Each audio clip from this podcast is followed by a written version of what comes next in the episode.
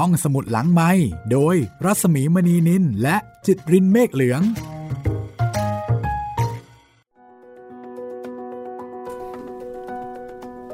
สวัสดีค่ะ คุณผู้ฟังค่ะต้อนรับเข้าสู่รายการห้องสมุดหลังใหม่นะคะ สวัสดีคุณจิตริน สวัสดีครับพี่หมี ก็กลับมาเจอเจอกันที่นี่นะคะ ไทย PBS Podcast ค่ะ ผมเดาว่า หลังจากที่คนฟังตอนที่แล้วไปน่าจะมีคนแสวงหาข้าวมัทุปายาตแน่นอนครับพี่ หรือไม่ก็สิ่งใกล้เคียงเอ่อซีเรียลพวกเอ่อข้าวต้มมัดอะไรพวกนี้เอ่อสร้างแรงบันดาลใจนะคะครับผมไม่ใช่แรงบันดาลใจในการเรียนรู้พุทธศาสนานะคะ แต่เป็นแรงบันดาลใจในการกินอาหารที่ปรากฏในพุทธประวัติค่ะ เป็นผลพลอยได้นะครับ คือธรรมะทั้งหมดหาปรากฏแก่เราไม่ มีแต่เมนูนี้เท่านั้น ที่ปรากฏเป็นสำคัญ ครับผม แต่จริง ๆ ตอนเรียนนี่ก็คิดถึงแบบนั้นเหมือนกันนะ จินตนาการเลยนะ ว่า เอ๊ะไอ้ข้าวนี่มันจะแบบรสชาติยังไง จะเป็นยังไงนะ เอาข้าวผสมกับนมคือคนไทยเนี่ยจะไม่คุ้นเคยกับเอาหวานมาคาคาวใช่ใช่มันไม่ใช่ทางของอาหารไทยใช่ครัไหมบเราก็จะนึกไม่ออกว่ามันมารวมกันได้ยังไง แล้วมันจะกินแล้วมันจะไม่เลี่ยนหรอ แต่ปรากฏว่ามันไม่เลี่ยนนะครับพอโตมาแล้วอร่เราอยเข้าใจรสชาติ อร่อยอร่อย อร่อย มันหอมอะ่ะแต่บางคนที่กินไม่ได้เนี่ย ก็จะกินไม่ได้เลยนะคะ ครับ แต่ถ้าเกิดรับรสเอ่อความหอมของนมกับข้าวได้เนี่ยมันมันจะมันผ่านอไปร่ได้อยอร่อยอร่อยครับ มีใครบ้างไหมคะ ที่ได้รับแรงบันดาลใจ แล้วก็แอบเอาข้าวมาลองหุงผสมกับนม แล้วก็ใส่พวกลูกเดือยพวกถั่วลงไปด้วย อาจจะสร้างแรงบันดาลใจนะคะถ้าเกิดว่าท่านไหนเกิดแรงบันดาลใจ แล้วก็ลองทำเมนูข้าวมะทุปายาตถ่ายรูปมาให้ดูหน่อยนะคะ ครับผม หรือว่าเมนูที่ใกล้เคียงก็ได้นะครับ ถ้าได้แรงบันดาลใจจากการฟังตอนตอนที่นางแล้วสุชาดาใช่นะ วันนี้ก็ยังเป็นตอนของนางสุชาดาค่ะ แต่ว่าเป็นตอนที่สองครับผม ตอนนี้เนี่ยเดี๋ยวจะเล่าถึงลูกของนางสุชาดา ก็อาจจะไม่ได้มีข้าวมัทุปายาตแล้วนะครับแหมมื้อสำคัญนะคะ มื้อในประวัติศาสตร์ก็เป็นมื้อยิ่งใหญ่เพียงมื้อเดียวค่ะอ่าฟังเรื่องนี้แล้วนะคะอัธรสเนี่ยแน่นอนค่ะ แตกต่างไปจากซีรีส์ก่อนหน้านี้เนาะ คนละเรื่องกันคนละเรื่องแล้วก็เยคนละแนวกันด้วย อันนั้นนี่เป็นยุคปัจจุบัน เราก็จะมีความคุ้นเคย แต่ว่าเรื่องนี้เนี่ยเป็นเรื่องของคนในสมัยโบราณนะคะ เกือบ 2,600 ปีที่ผ่านมา แล้วก็เป็นสังคมอินเดียด้วย เพราะฉะนั้นก็อาจจะมีสับแสง มีภาษาแล้วก็อาจจะมีเรื่องราวที่เราอาจจะไม่ค่อยคุ้นเคย ก็ให้ถือว่าเป็นการเปิดโลกทัศน์เนาะแล้วก็เป็นการ เหมือนก้าวเข้าไปสู่ดินแดนแห่งใหม่ โลกใหม่ อีกแนวหนึ่งนะคะ ตอนนี้ก็พักความคิดถึงคุสนางิแล้วก็ยูกาว่าเอาไว้ก่อนนะคะ ครับผม เดี๋ยวไปไปๆก็อาจจะอินนะคะ หรือว่าถ้ายังคิดถึงมากก็ ก็ไปหาหนังสืออ่าน หรือไม่ย้อนก็ฟังย้อนหลัง ใช่แล้ว ฟังย้อนหลังเกือบร้อยตอนเนาะ โอ้ ก็เกือบเกือบๆครับพี่ เฉลี่ยเล่มละประมาณ 20 ตอน ก็ประมาณ 70-80 ตอนได้ ค่ะ ฟังย้อนหลังนะคะ รับรองว่าการฟังย้อนหลังอาจจะทำให้คุณมองเห็นประเด็นอะไรบางอย่างที่ตอนฟังครั้งแรก ๆ เนี่ยอาจจะไม่ได้ยินใช่เพราะว่าเก็บรายไม่ละหมเอีดยดมันเยอะเออมันเก็บไม่หมดครับ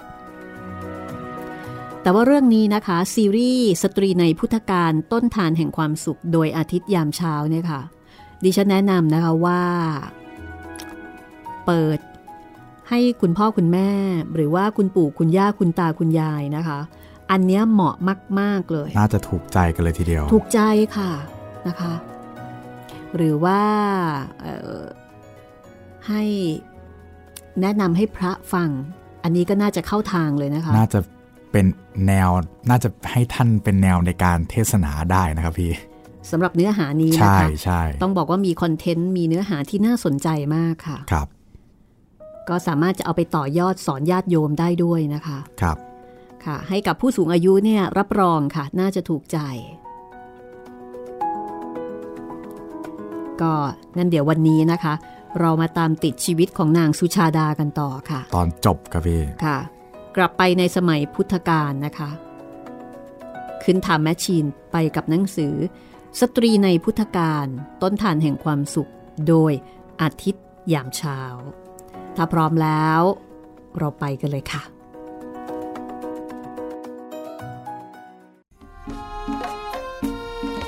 หลังจากที่พระองค์ประทับเสวยวิมุติสุขเป็นเวลา 49 วัน อยู่ใต้ต้นโพแห่งนั้น พระองค์ก็ทรงออกเดินทาง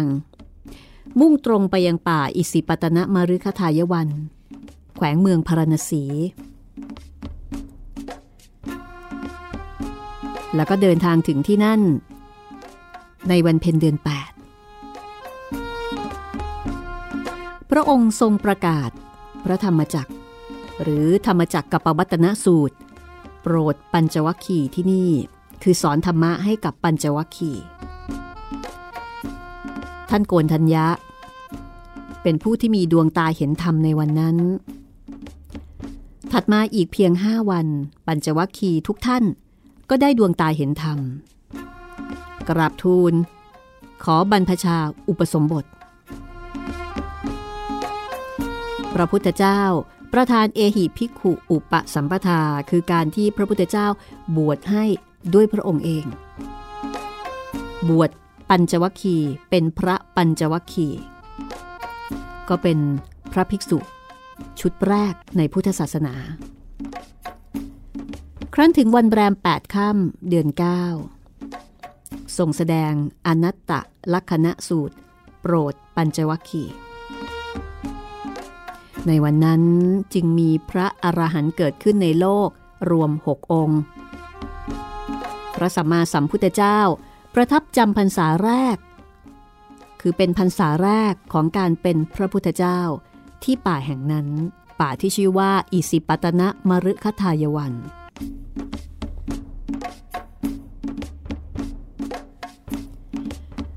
เรามาคุยความรู้กันสักนิดหนึ่งนะคะ แคว้นมคต ได้ยินบ่อยๆ ในสมัยพุทธกาล แคว้นมคตเป็นราชอาณาจักรที่ยิ่งใหญ่ ถือเป็นมหาอำนาจหนึ่งในสี่ของชมพูทวีปในยุคนั้น ซึ่งประกอบด้วยมคต โกศล วังสะอวันตี แคว้นมคตมีพระเจ้าพิมพิสารเป็นพระราชาปกครอง แคว้นนี้ มีความสำคัญทั้งทางด้านการเมือง เศรษฐกิจ ศาสนาและการทหาร ในปลายสมัยพุทธกาลคือประมาณ 8 ปี ก่อนพระพุทธเจ้าเสด็จปรินิพพาน พระราชโอรสของพระเจ้าพิมพิสาร ที่มีพระนามว่าพระเจ้าอาชาติศัตรู ได้ชิงราชสมบัติ แล้วก็จับพระเจ้าพิมพิสารผู้เป็นพ่อ กักขังและทรมานจนพระเจ้าพิมพิสารถึงกับสิ้นพระชน จากนั้นพระเจ้าอาชาศัตรูก็ขึ้นครองราชสมบัติแทน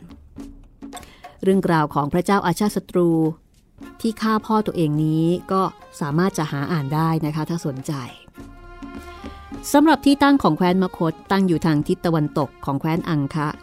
อาณาเขตทางทิศตะวันออกติดกับแคว้นอังคะ ทิศเหนือติดกับแคว้นวัดชี มีแม่น้ำคงคาเป็นแดนแบ่งเขต ทิศตะวันตกติดกับแคว้นกาสี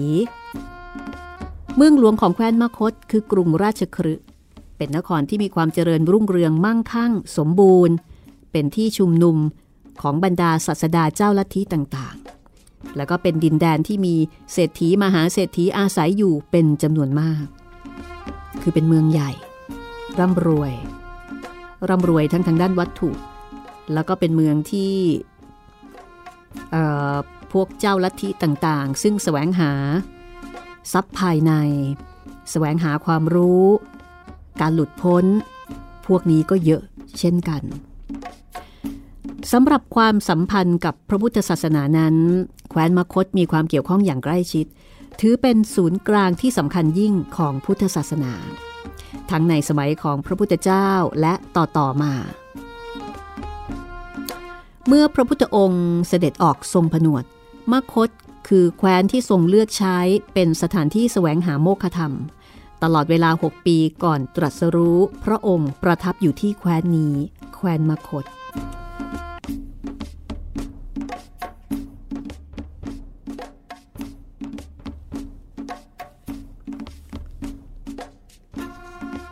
เหตุการณ์สำคัญ 1. พระโพธิสัตว์ ทรงบรรลุพระอนุตตรสัมมาสัมโพธิญาณ ตรัสรู้เป็นพระพุทธเจ้า ณตำบลอุรุเวลา เสนานิคม ซึ่งอยู่ในแคว้นมคตนี้ 2. การประกาศพระศาสนาของพระพุทธองค์ ถึงความเป็นปึกแผ่น อย่างรากลงได้มั่นคง ที่แคว้นมคตเป็นแห่งแรก 3. พระสาวกองค์สำคัญสำคัญ เช่นพระสารีบุตร พระโมคคัลลานะ และพระมหากัสสปะ เป็นชาวมคต 4. พระเจ้าแผ่นดิน ผู้ครองแคว้นในสมัยของพระพุทธองค์ และต่อมาถึงภายหลังพุทธปรินิพาน คือพระเจ้าพิมพิสาร และพระเจ้าอาชาติศัตรู ทรงมีส่วนช่วยอย่างสำคัญในการประกาศพระศาสนา 5. วัดแห่งแรกในพระพุทธศาสนา คือวัดเวรุวนาราม เกิดขึ้นที่แคว้นนี้ 6. การสังคยนาร้อยกรองพระธรรมวินัย สองในสามครั้งที่ทำในอินเดีย ก็กระทำที่แคว้นนี้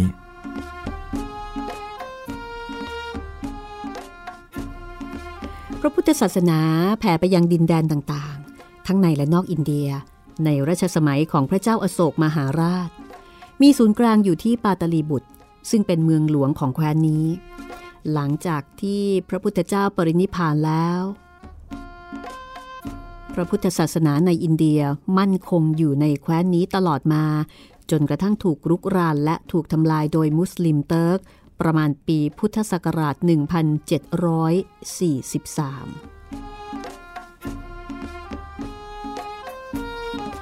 กลับมาที่เรื่องราวของนางสุชาดา ภายหลังจากที่นางสุชาดาได้บวงสวง แล้วก็ถวายข้าวมาทุปายาต แด่เจ้าชายสิทธัตถะซึ่งกำลังจะบรรลุธรรมเป็นพระพุทธเจ้า โดยที่นางสุชาดาเข้าใจว่า นั่นคือเทวดาผู้ศักดิ์สิทธิ์ นางเดินทางออกจากอุรุเวลากลับมายังบ้านที่พารณสี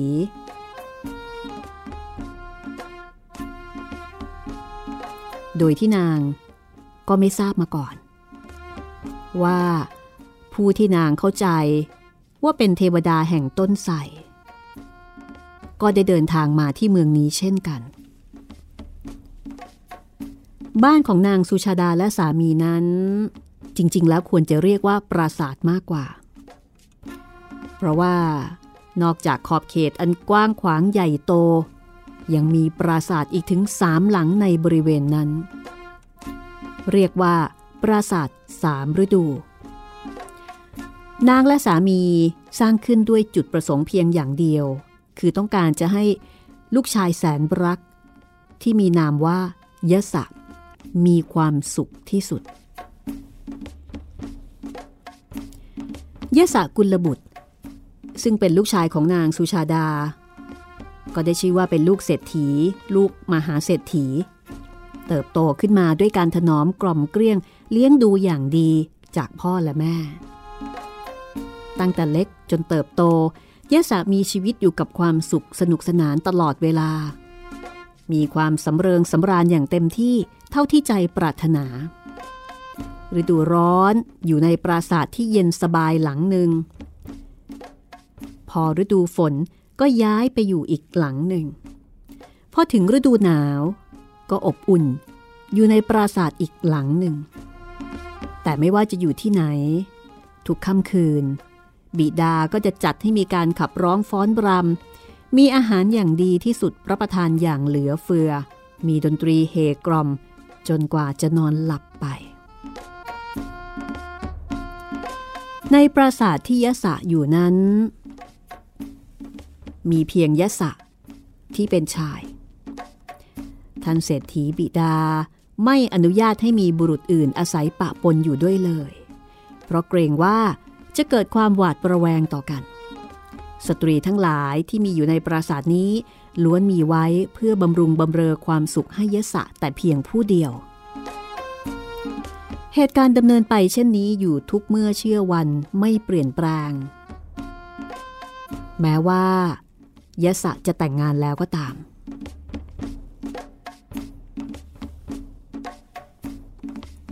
แต่ชีวิตนั้นเป็นของหน้าพิศวง เพราะอีกไม่กี่วันต่อจากนี้ บุรุษผู้จมอยู่ในมหาสมุทรแห่งกาม จะได้รับการโปรดจากพระสัมมาสัมพุทธเจ้า เขาจะบรรลุธรรมในขั้นสูงสุด เป็นพระอรหันต์ทิ้งชีวิตทั้งหมดที่ผ่านมาไว้เบื้องหลัง และเกิดใหม่ ในฐานะของพุทธบุตร ผู้เป็นฟันเฟืองที่สำคัญยิ่ง ในงานเผยแผ่พระพุทธศาสนายุคแรกเริ่ม ปกติแล้วยะสะกุลบุตร จะนอนดึกตื่นสาย แต่วันนี้ความเหน็ดเหนื่อยทำให้เขาเผลอหลับไปตั้งแต่หัวค่ำในขณะที่ชมการแสดง พอประมาณตีสามเขาก็เริ่มรู้สึกตัวตื่น ชายหนุ่มค่อยๆยันกายลุกขึ้นนั่ง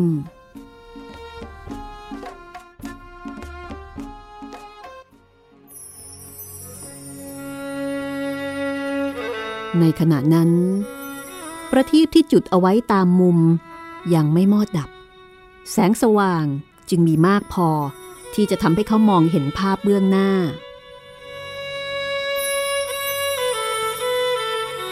ภาพที่ยศกุลบุตรมองเห็นในตอนนี้ทำให้เขาถึงกับงุนงงไปชั่วขณะ เขามองเห็นนางรำนอนเกลื่อนกราด ไปทั่วห้อง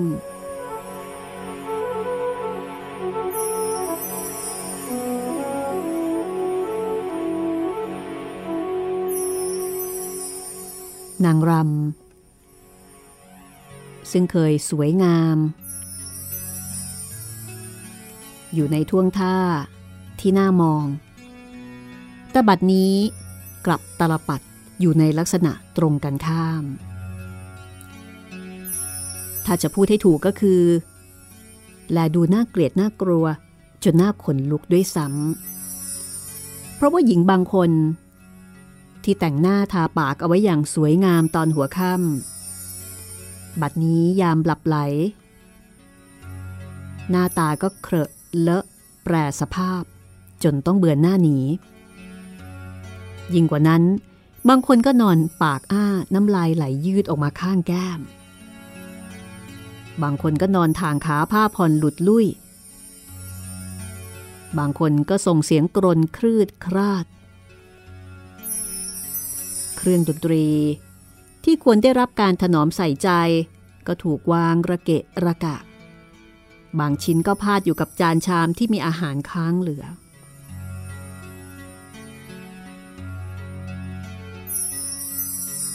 ภาพที่ปรากฏต่อสายตาของยะสะกุลบุตรตอนนี้ ดูราวจะประกอบขึ้นจากความคลื่นเหียน อันน่าสังเวชของป่าช้าผีดิบ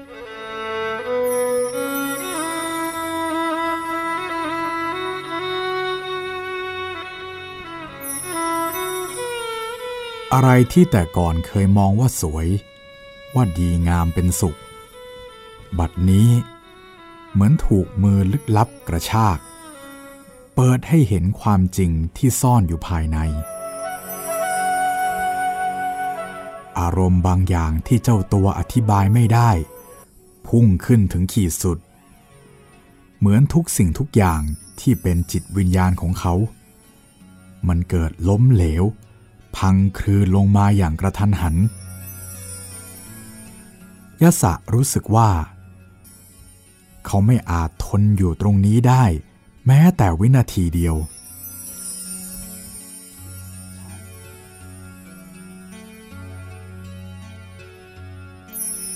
ชายหนุ่มผุนผลันออกจากบ้าน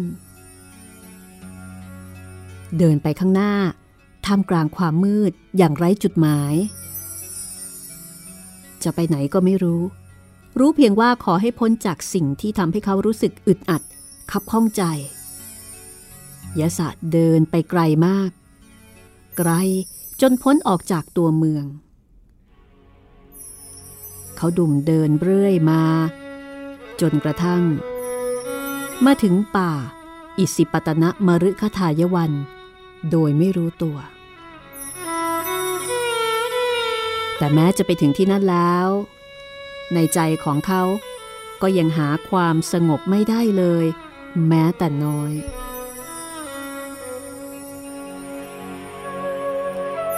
ชายหนุ่มเกิดความเบื่อหน่ายจนสุดจะทน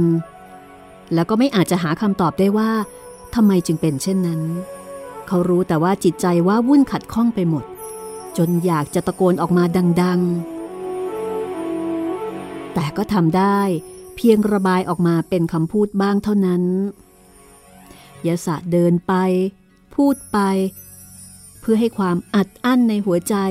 มันลดลงบ้าง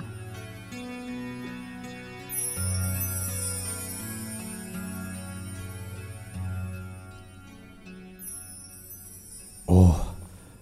วุ่นวายหนอ ขัดข้องหนอ วุ่นวายหนอ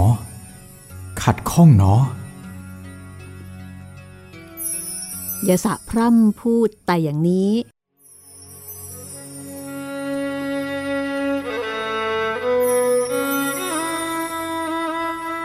แต่แล้วทันใดนั้นยาสะกุลบุตรก็ต้องสะดุ้ง เพราะอยู่ๆ ก็มีเสียงตอบออกมาจากดงไม้ในยามรุ่งสาง ที่นี่ไม่วุ่นวาย ที่นี่ไม่ขัดข้องยะสะกุลบุตร เชิญเธอมานั่งลงในที่นี่เถิด ตถาคตจะแสดงทำให้ฟัง เมื่อยะสะเหลียวขวับไปดู ภาพที่เห็น สะกดเขาให้ตรึงอยู่กับที่นั่น ภาพของนักบวชผู้หนึ่ง ที่ยืนอยู่อย่างสงบ ท่ามกลางหมู่ไม้ ทั้งที่ในขณะนั้นท้องฟ้ายังไม่สว่างเต็มที่ แต่ยะสะรู้สึกราวกับว่า มีแสงจากที่อันไกลโพ้น สาดเข้ามายังดวงจิตที่มืดมิดของเขา ชายผู้มีความทุกข์ถอดรองเท้าออก แล้วก็เดินเข้าไปหา นักบวชผู้นั้นอย่างว่าง่าย นักบวชผู้นั้นในสายตาของยะสะกุลบุตรก็คือพระพุทธเจ้านั่นเอง พระองค์เสด็จไปประทับ ใต้ต้นไม้ใหญ่ โดยมียะสะสุดตัวลงถวายบังคม อยู่เบื้องพระยุคลบาท แล้วก็ตั้งใจรอฟังธรรมจากพระองค์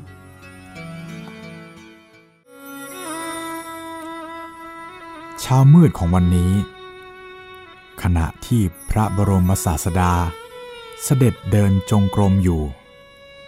พระองค์ทอดพระเนตรเห็นยาสกุลบุตรเดินมาแต่ไกล จึงเสด็จจากที่จงกรมเพื่อทรงรอชายผู้นี้ เพราะทรงเล็งเห็นถึงบุพกรรม และอุปนิสัยของเขา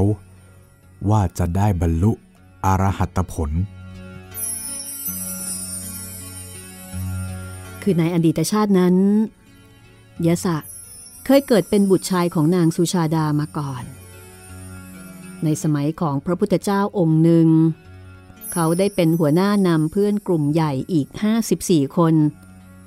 ตั้งจิตอธิษฐาน ว่าขอให้ได้ดวงตาเห็นธรรม และบรรลุถึงมรรคผลนิพพานเป็นพระอรหันต์หมดทุกคน และจากนั้น พวกเขาก็ได้พากันหมั่นเพียรสร้างสมความดีเรื่อยมา แล้วก็เวียนเกิดเวียนตายเป็นเพื่อนกันอีกหลายภพหลายชาติ ทุกๆชาติ ต่างก็ชวนกันทำบุญสร้างกุศลอยู่เสมอ วันหนึ่ง ก็ไปเจอกับศพของผู้หญิงท้องแก่ นอนตายอยู่ริมทาง ด้วยความเมตตา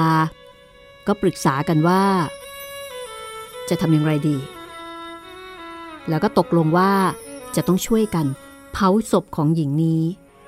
ทั้ง 55 คนก็เลยร่วมแรงร่วมใจ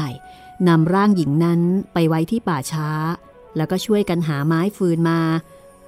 นำมาเรียงจนสูงมากพอ แล้วก็ยกศพขึ้นวางไว้บนเชิงตะกอนที่พวกเขาช่วยกันสร้างขึ้น โดยยะสะกับเพื่อนอีกสี่คน อาสารับหน้าที่อยู่โยงที่ป่าช้า เพื่อดูแลการเผาศพให้เป็นไปโดยเรียบร้อย ในขณะเพื่อนที่เหลืออีก 50 คนก็ให้แยกย้ายกลับบ้านได้ เหตุการณ์ในครั้งนั้นยะสะตั้งใจที่จะทำคือตั้งใจที่จะทำกุศลครั้งนี้ให้ดีที่สุด หลังจากจุดไฟแล้วเขาก็คอยเฝ้า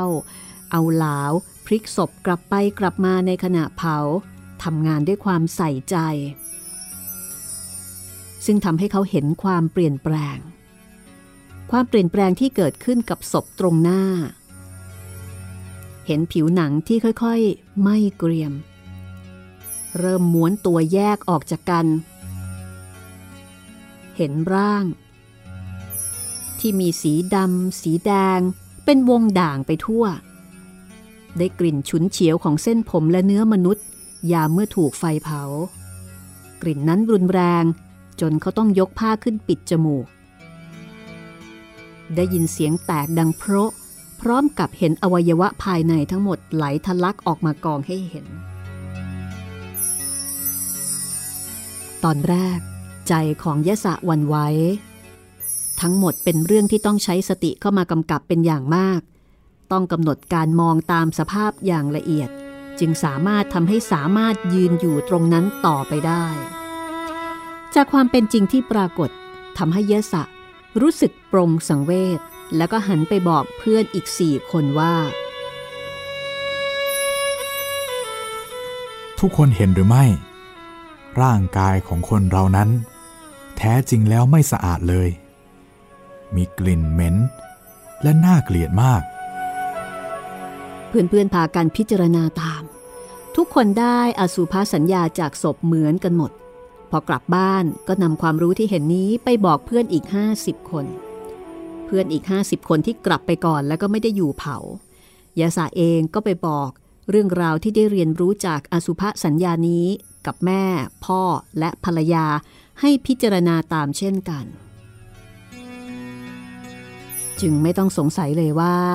เหตุใดเมื่อเขาเห็นสตรีที่นอนเกลื่อนอยู่ในเรือนของตนแล้ว ความรู้สึกที่เหมือนอยู่ในป่าช้าผีดิบ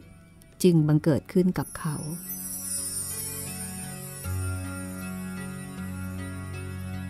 เรื่องราวจะเป็นอย่างไรต่อไป พักสักครู่ค่ะ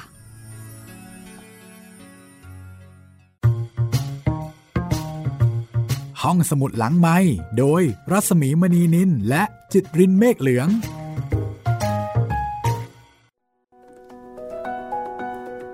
เห็นภาพเลยนะคะ ครับ ไม่ทราบว่ามีใครเคยเห็นภาพนี้จริง ๆ กับตาบ้างไหมคะ ภาพที่เป็นภาพจริง ๆอะ่ะภาพได้ตอนเห็นเผาเหรอพี่เออ ภาพที่แบบเห็นการเปลี่ยนแปลงของร่างกายมนุษย์อะอืมน่าจะยากครับ อาจจะเห็นบ้างนะจากรูปถ่ายครับ แต่ว่าการได้เห็นจริง ๆ เนี่ย มันจะมีเรื่องของกลิ่นด้วยเนาะใช่ อันเนี้ยค่ะ จะโอ้โห สุดๆเลยนะคะถ้ามีโอกาสได้กลิ่นครับ อย่างตอนนี้เวลาที่เราไปงานศพ เราก็แทบจะไม่ได้กลิ่นเนาะคุณจิตรินมาเขาเผาในเตาเนาะพี่ใช่มันไม่ได้กลิ่นเท่าไหร่ แล้วก็ศพเนี่ยก็จะถูกฉีดฟอร์มาลีนใช่เอาไว้มันก็จะได้กลิ่นเป็นเคมีแทน อืมสมัยก่อนนู้นนะคะ ดอกซ่อนกลิ่นเนี่ยจะเป็นดอกที่ผู้คนจะนึกถึงศพอะใช่ไหม เพราะเอาไว้ดับกลิ่นเหรอพี่ใช่อ๋อเพราะว่ามันมีกลิ่นที่ค่อนข้างแรงครับ เพราะฉะนั้นในสมัยโบราณเนี่ยไม่มีฟอร์มาลีนใช้มีหน้าเลยชื่อว่าซ่อนกลิ่น คือซ่อนกลิ่นอื่น ๆ เอาไว้ครับด้วยกลิ่นหอมของมัน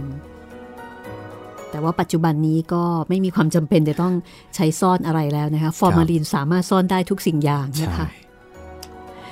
แต่ก็จะมีกลิ่นของฟอร์มาลีนมาแทน มันก็เป็นกลิ่นเฉพาะนะครับ เวลาไปงานศพเนี่ยมันจะมีกลิ่นบางอย่างที่แบบ ประมาณเนี้ยเนี่ยประมาณเนี้ยกลิ่นเนี้ยแต่ก็ถือว่าค่อนข้างเบากว่ากลิ่นโดยทั่วไปในความเป็นจริง อันนี้คือยะสะซึ่งเป็นลูกชายของนางสุชาดานะคะเเรื่องราวตอนนี้เนี่ย เหมือนจะเคยเรียนเหมือนกันนะที่นี่ขัดข้องหนอ ที่นี่วุ่นวายหนอจำไม่ได้แล้วครับพี่ของพี่นี่มีนะยศเนี่ยจำได้ครับต้องท่องว่าคนนี้ชื่อยศกุลบุตร ที่เดินออกมาแล้วก็บ่นมาตลอดเลยที่นี่วุ่นวายเนาะที่นี่ขัดข้องเนาะอ่าเป็นไปได้ครับเป็นไปได้ ถ้าแบบเป็นคล้ายๆสาวกองค์สำคัญอะไรอย่างนี้ อ่าฮะแล้วก็มีมีช่วงเวลาที่ ที่เป็นคือถ้าเกิดเป็นหนังเนี่ยก็ต้องเป็นซีนสำคัญเลยนะครับเดินออกมา แล้วก็มีคำพูดว่า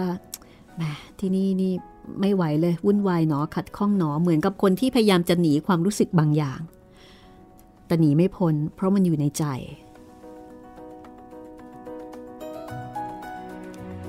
ตอนนี้เราอยู่กับ เรื่องราวของนางสุชาดานะคะครับแล้วก็เชื่อมโยงมาถึงลูกชาย คนนี้เป็นลูกชายของนางสุชาดา คือยะสะกุลบุตร จากหนังสือที่ชื่อว่าสตรีในพุทธการต้นทานแห่งความสุขของอาทิตย์ยามเช้าค่ะ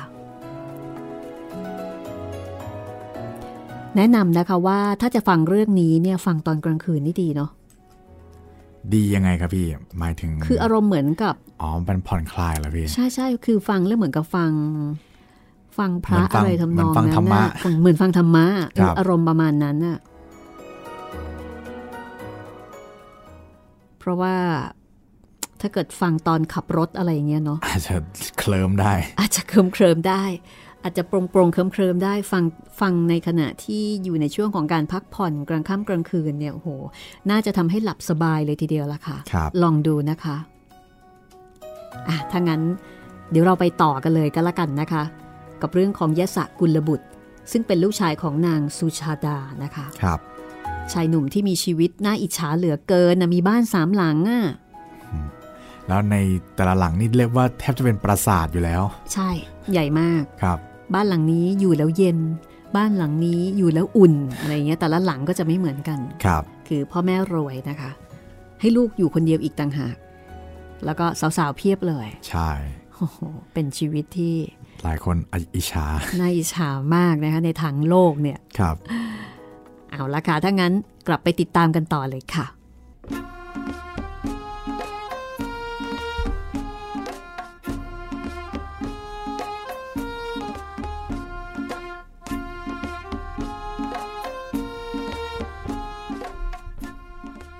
เหตุการณ์ที่เกิดขึ้น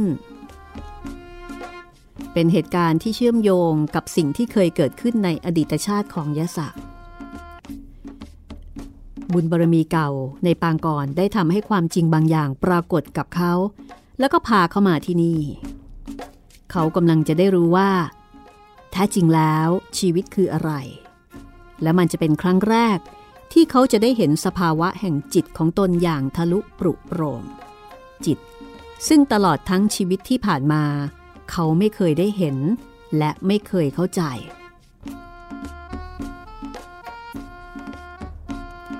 แต่ในครั้งนี้ เขาจะมองออกว่าเพราะเหตุใด ตัวเขาเองซึ่งเพียบพร้อม บริบูรณ์ ทั้งโภคทรัพย์ ทั้งอำนาจ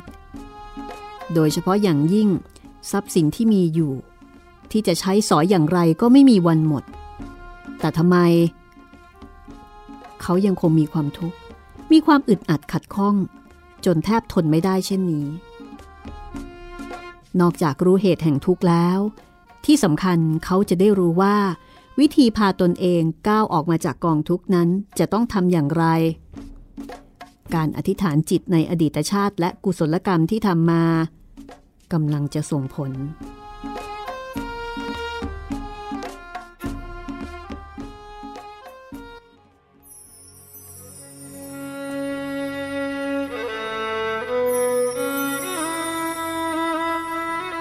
บัดนี้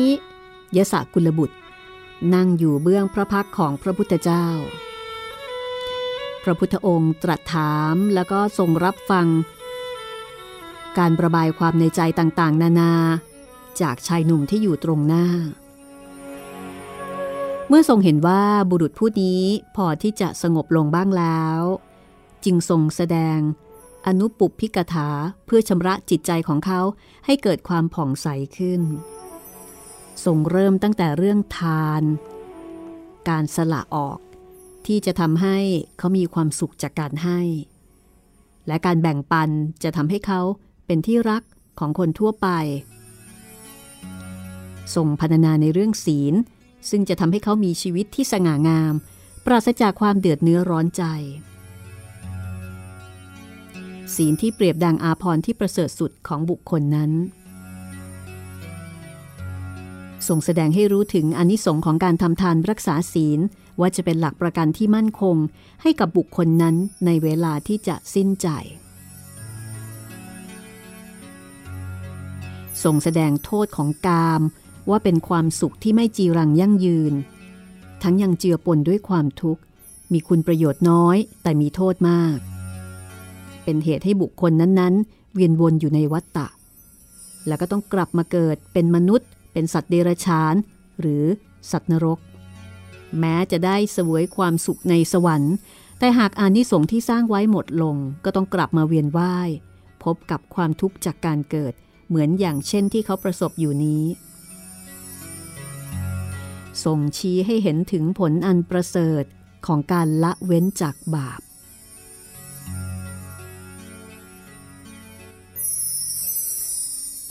และที่สุด หากอยากรักษาใจให้มีความบริสุทธิ์อย่างต่อเนื่องตลอดไป การบวชและอนิสงค์ของการออกจากกาม เพื่อมุ่งมั่นบำเพ็ญเพียรทางจิต ก็จะเป็นวิธีที่ทำให้เกิดประโยชน์สูงสุด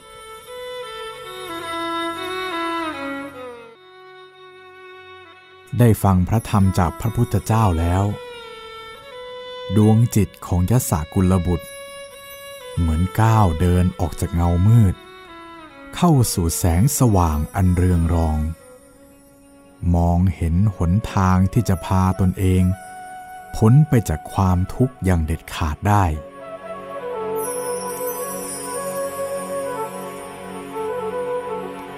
ราวกับว่าใจของเขาได้ถูกช้อนยกขึ้น สู่ระดับที่พร้อมแล้วที่จะยอมสละทุกสิ่ง พร้อมแล้วที่จะหลุดออกจากความยึดเหนี่ยว ความผูกพันนานับประการ ที่เคยมัดเขาไว้อย่างแน่นหนา พร้อมที่จะทิ้งทรัพย์สมบัติมีค่ามหาศาลไปอย่างไม่ใยดี พร้อมที่จะตัดใยเหนียวที่เคยมัดเหนียวใจ หน่วงเขาไว้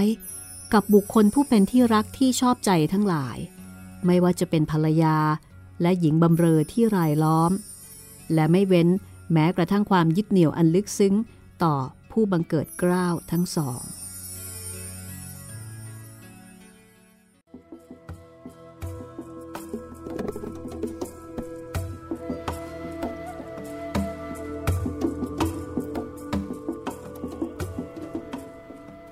ช้านั้น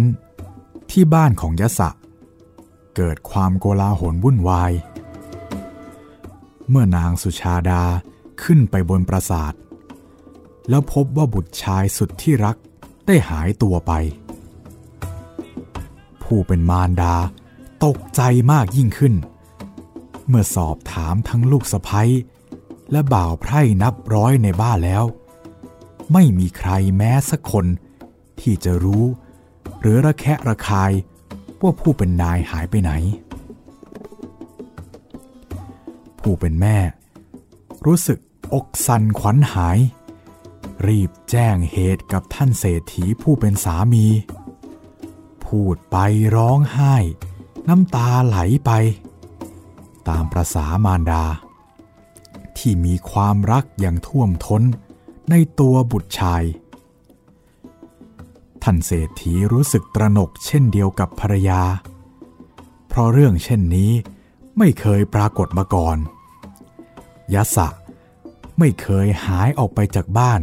โดยไม่บอกกล่าว โดยเฉพาะในยามวิการจะว่าไปยะสะแทบไม่เคยจากบ้านไปไหนนาน ตัวท่านเศรษฐีเองก็มั่นใจว่า ไม่มีที่ใดในโลก ที่จะให้ความสุข เพียบพร้อมกับบุตรชายของตนได้ เทียบเท่ากับบ้านของเขา ด้วยความกลัวว่าจะเกิดอันตรายกับลูกชาย ท่านเศรษฐีก็เลยแบ่งคนงานชาย แยกย้ายกันออกค้นหาทั้งสี่ทิศ ตัวเขาเองนำคนงานกลุ่มหนึ่งออกไปทางประตูเมือง มุ่งค้นหาแล้วก็สืบถามเรื่อยไป จนกระทั่ง ถึงบริเวณป่าอิสิปตนะมฤคทายวัน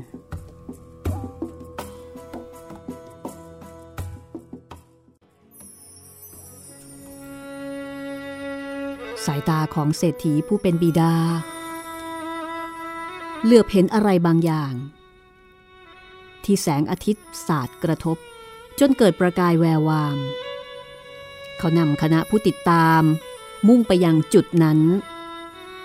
ลงจากหลังม้า แล้วก้มลงหยิบวัตถุชิ้นนั้นขึ้นพิจารณา มันคือรองเท้าทองของยะสะกุลบุตร ที่ถอดทิ้งไว้ข้างทางก่อนที่เขาจะเข้าไปหาพระพุทธองค์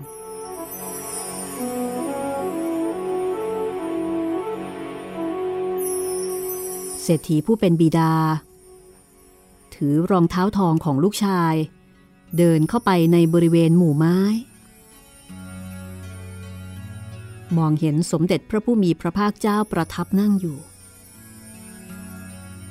จึงทูลถามพระองค์ว่า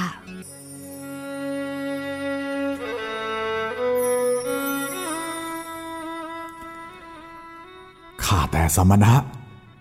บุตรชายของข้าพเจ้าชื่อยะสะ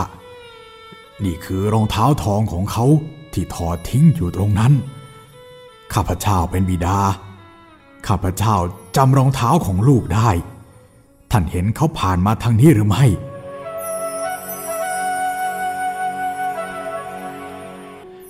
ท่านขหาบดี เชิญนั่งลงก่อน ท่านจะได้พบยะสะกุลบุตร ซึ่งนั่งอยู่ไม่ไกลจากท่าน นเศรษฐีรีบสุดตัวลงนั่ง ความหนักอกหนักใจมาลายหายไปสิ้น เปลี่ยนเป็นความโล่งใจชื่นบานใจมาแทนที่ เมื่อรู้ว่ายะสะผู้เป็นบุตรชาย ปลอดภัย และเขาจะได้พบกับลูกในไม่ช้า จริงๆแล้วยะสะกุลบุตรนั่งอยู่ไม่ไกลจากผู้เป็นบิดานัก แต่พระผู้มีพระภาคเจ้า ทรงกำบังเขาไว้ด้วยฤทธิ์เพื่อประโยชน์แก่ตัวของยะสะ และประโยชน์แก่ตัวของท่านเศรษฐีเอง จากนั้นพระองค์ก็ทรงแสดงธรรม แสดงอนุปุพพิกถาอีกครั้ง เหมือนกับที่แสดงให้ยะสะกุลบุตรฟังไปแล้ว ทั้งทาน ศีลอานิสงของการทำทานรักษาศีล โทษของกาม และความเศร้าหมองในกาม รวมทั้งอานิสงของการออกจากกาม เมื่อทรงแสดงธรรมจนบิดาของยะสะมีจิตใจที่เบิกบานผ่องใส สงบจากนิวรณ์แล้ว พระองค์ก็ทรงแสดงพระธรรมเทศนา นั่นคืออริยสัจสี่ทุกสมุทัย นิโรธมรรค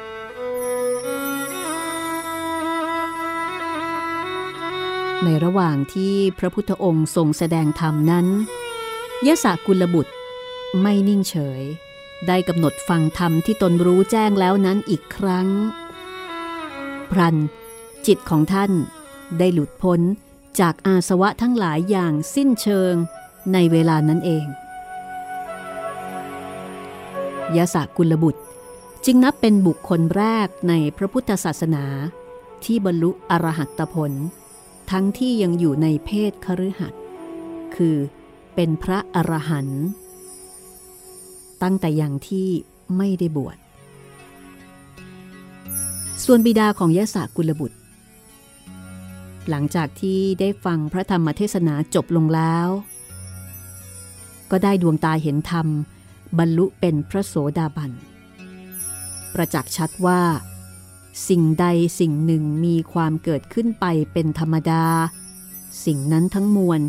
ย่อมมีความดับไปเป็นธรรมดา ท่านเศรษฐี ถึงความเป็นผู้แกล้วกล้า มีความเชื่ออย่างแน่นแฟ้นในพระธรรมคำสอนของพระบรมศาสดา เขาได้กราบทูลขึ้นว่า ข้าแต่พระองค์ผู้เจริญ ภาสิทธิ์ของพระองค์ แจ่มแจ้งและไพเราะนักพระเจ้าค่ะ เปรียบเหมือนบุคคลหงายของที่คว่ำ เปิดของที่ปิด เป็นดังประทีปสองทางแก่ผู้ที่หลง ข้าพระพุทธเจ้า ขอถึงพระผู้มีพระภาคเจ้า พระธรรมและพระสงฆ์เป็นที่พึ่งตลอดชีวิตพระเจ้าค่ะด้วยเหตุนี้ บิดาของยะสะกุลบุตรจึงเป็นอุบาสกผู้กล่าวอ้างพระรัตนตรัย เป็นคนแรกในพระพุทธศาสนา หลังจากนั้นพระพุทธองค์ก็ทรงคลายฤทธิ์อิทธาพิสังขารทำให้เศรษฐีสามารถจะมองเห็นลูกชาย ซึ่งนั่งอยู่ไม่ไกลนัก เศรษฐีรู้สึกดีใจเป็นอย่างมาก ขยับเข้าไปหาลูกชาย แล้วก็กล่าวกับลูกว่า ลูกเอ้ย กลับบ้านเถอะ แม่ของเจ้า โศกเศร้าคร่ำครวญเป็นอย่างมากแล้ว เจ้าจงกลับไปต่อลมหายใจให้แม่เจ้าเถิด พระพุทธองค์ตรัสขึ้นว่า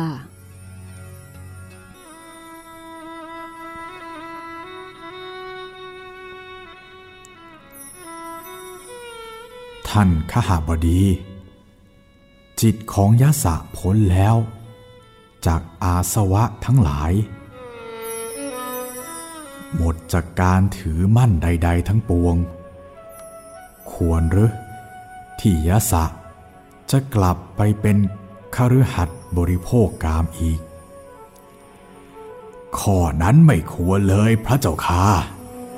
พอกราบทูลไปแล้ว เศรษฐี พรันรู้สึกขนลุก คิดว่าเขากับลูกจากกันเพียงแค่คืนเดียว เมื่อพบกันอีกครั้ง สถานภาพของลูกได้เปลี่ยนจากปุถุชน ไปเป็นพระอริยเจ้า ขั้นสูงสุดแล้ว และแม้แต่ตัวของเขาเอง ก็จะไม่มีวันเหมือนเดิมอีกต่อไป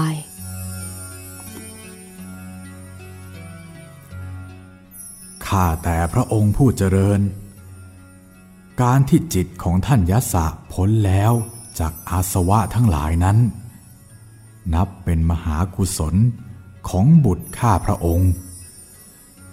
ถ้าเช่นนั้น ขอพระองค์ผู้เจริญ พร้อมทั้งท่านยสะ ได้โปรดรับพัตตาหารในบ้านของข้าพระองค์ วันพรุ่งนี้ด้วยเถิดพระเจ้าค่าพระผู้มีพระภาคเจ้าทรงรับนิมนต์จากท่านเศรษฐีโดยดุษณี จากนั้นเมื่อบิดากลับออกไปแล้ว ทัญญสกุลบุตรก็ได้กราบทูลขอบวช เป็นพระภิกษุในสำนักของพระพุทธเจ้า พระผู้มีพระภาคเจ้าก็ตรัสกับทัญญสกุลบุตร เธอจงเป็นภิกษุเถิดทำอันเรากล่าวดีแล้ว เธอจงประพฤติพรหมจรรย์เถิด ในครั้งนั้น ได้มีพระอรหันต์เกิดขึ้นในโลกแล้วเจ็ดองค์ วันนั้นท่านเศรษฐี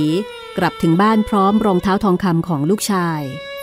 นางสุชาดาฟังทุกถ้อยคำที่สามีเล่าเกี่ยวกับท่านยะสะ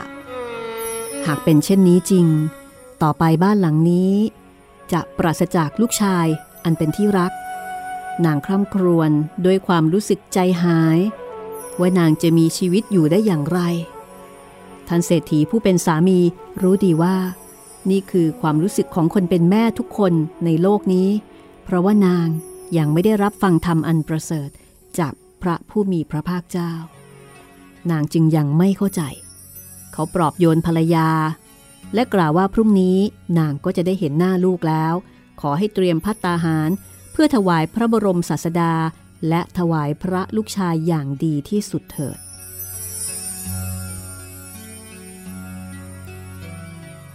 จากนั้นนางสุชาดาเรียกลูกสะพ้ยให้เข้ามาหา เล่าเรื่องให้ลูกสะพ้ยฟัง หญิงทั้งสองก็ร้องไห้ด้วยกัน จากนั้นต่างก็พากันข่มความเศร้า ช่วยกันเตรียมงาน สั่งเบาไพร่ทั้งเรื่องอาหารและสถานที่ ทั้งสองรู้สึกว่าเวลาช่างผ่านไปอย่างเชื่องช้า หญิงทั้งสองอยากจะให้ถึงพรุ่งนี้เช้าโดยไว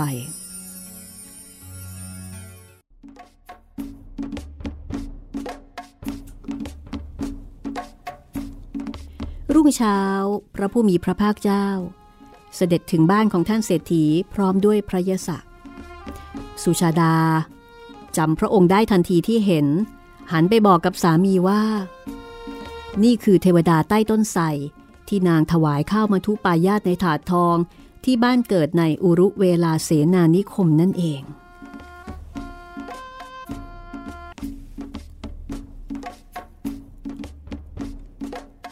สิริอันรุ่งโรจน์ของพระพุทธองค์ และความสงบงดงามของพระยศบุตรชาย ได้ขจัดความเศร้าหมองในหัวใจของนางสุชาดาและลูกสะพ้ย ให้จางหายไปจนหมดสิ้น สตรีทั้งสองมีน้ำตาไหลหยาดออกมาอีกครั้ง ด้วยความปิติตื้นตันใจ รู้สึกยินดีและอนุโมทนาในสถานภาพนักบวชของท่านพระยศะพระผู้มีพระภาคเจ้าทรงแสดงอนุปุพิกถาแก่นางสุชาดา ลูกสะพ้ยและบริวาร รั้นพระธรรมเทศนาจบลง หญิงทั้งสองได้ดำรงอยู่ในโสดาปฏิผล สุชาดากราบทูลขึ้นด้วยความซาบซึ้ง ในพระธรรมและพระมหากรุณาธิคุณของพระพุทธองค์ว่า จะขอถึงพระผู้มีพระภาคเจ้า พระธรรมของพระองค์ และพระสงฆ์เจ้าเป็นสรณะ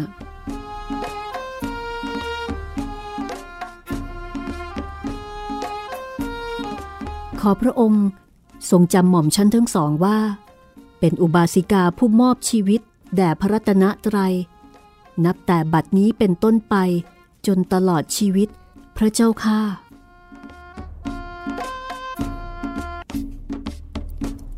การต่อมาเมื่อพระผู้มีพระภาคเจ้า ทรงประกาศแต่งตั้งอุบาสิกาทั้งหลายไว้ในตำแหน่งที่เหมาะสม พระองค์ทรงยกย่องนางสุชาดาว่า เป็นเอตทัคคะ ผู้เลิศกว่าอุบาสิกาทั้งหลาย ดูก่อนภิกษุทั้งหลาย นางสุชาดา ผู้เป็นธิดาของเสนียะ เป็นผู้เลิศกว่าอุบาสิกาทั้งหลาย ในฝ่ายถึงสารณะก่อนผู้อื่น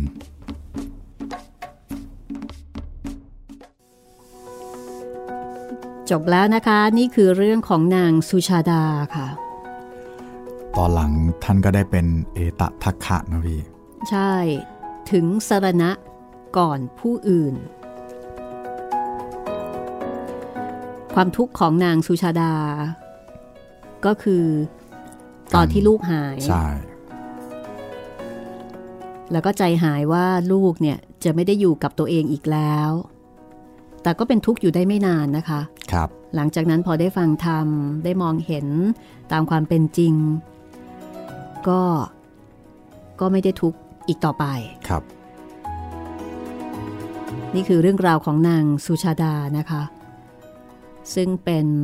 คนที่ถวายข้าวมาทุปายาตอาหารมื้อสำคัญ แด่พระพุทธเจ้า ก็ต้องบอกว่าเป็นชีวิตที่ ถามว่ามีความทุกข์มากไหม ก็อาจจะมอาจจะไม่ได้มากสักเท่าไหร่นะ คือตอนจะลูกหายอะทุก็กข์เพราะแป๊บว่าไม่รู้แป๊บหนึ่งแป๊บเดียว แป๊บเดียว วัดรุ่งขึ้นก็ได้เจอกัน แล้วก็ได้พบพระธรรมด้วยครับเอ่อที่พูดถึงประเด็นนี้นะคะ เพราะว่าในเรื่องราวของสตรีพุทธการทั้ง 14 ท่านเนี่ยค่ะ แต่ละคนเนี่ยจะเจอโจทย์ของชีวิตที่ไม่เหมือนกัน บางคนเนี่ยทุกข์ทุกข์ทุกข์มาก ๆ เลยนะคะ ครับ ทุกข์แบบต่างกันไปหลายรูปแบบ แต่ว่าในกรณีของนางสุชาดาถ้ามองแบบนี้นี่ก็ถือว่ามีความทุกข์ในระดับที่ซอบซอบที่ไม่เยอะเนาะๆครับ ที่ไม่เยอะมาก แล้วก็เกิดมาในครอบครัวที่มีฐานะ แล้วก็เป็นคนจิตใจดี มีสามีดูแลดี มีลูกดีนะคะ สำหรับตอนต่อไปคือเรื่องราวของเอ่ออ่านว่าปตาจราหรือเปล่าครับพี่ ใช่ เรื่องราวของนางปตาจารานะคะ คุณจิตรินเคยได้ยินมาก่อนไหม เคยได้ยินแค่ชื่อครับ ไม่เคยได้ยินเกี่ยวกับตัวนางเลย โอ้นางปตาจารานี่มีความทุกข์มาก คือมากกว่าชีวิตของนางสุชาดาเนี่ย คนละขั้วแล้วพี่โหมากอะทุกข์มากอะคือนางสุชาดาเนี่ยเสียลูก ด้วยความรู้สึกว่าเสียไปใช่ไหมแต่จริง ๆ ไม่ได้เสียอ่าลูกก็ยังอยู่ แต่ว่านางปตาจาราเนี่ยลูกตายอ๋อคือเสียจริงเสียจริง ๆ ลูกตายสองคนนะๆครับ สามีตาย โอ้โหแล้วหวังจะกลับมาหาพ่อกับแม่และพี่ชาย อย่าบอกนะว่า ก็ตายอีก โอ้โห คือทั้งหมดเนี่ยเกิดขึ้นในเวลาไล่เรียกัน โอ้โห ลูกตายสองคน สามีตาย พ่อกับแม่และพี่ชายตาย นี่มันสติแตกเลยค่ะ เกินกว่าที่จะรับไหว ใช่เกินกว่าที่มนุษย์ธรรมดาจะรับได้ครับ เรื่องราวของนางจะเป็นอย่างไรนะคะ ติดตามได้กับตอนต่อไปกับชีวิตของปตาจาราค่ะ อันนี้ดราม่ามาก ๆ นะคะ สุด ๆ เลยค่ะ ได้ยินเรื่องย่อก็อื้อหือดราม่ามากแล้วมากค่ะ ก็นี่คือเรื่องราวจากหนังสือสตรีในพุทธการต้นทานแห่งความสุขโดยอาทิตย์ยามเช้านะคะ แล้วพบกันใหม่ตอนหน้า วันนี้เราสองคนลาไปก่อนค่ะ สวัสดีครับ สวัสดีค่ะ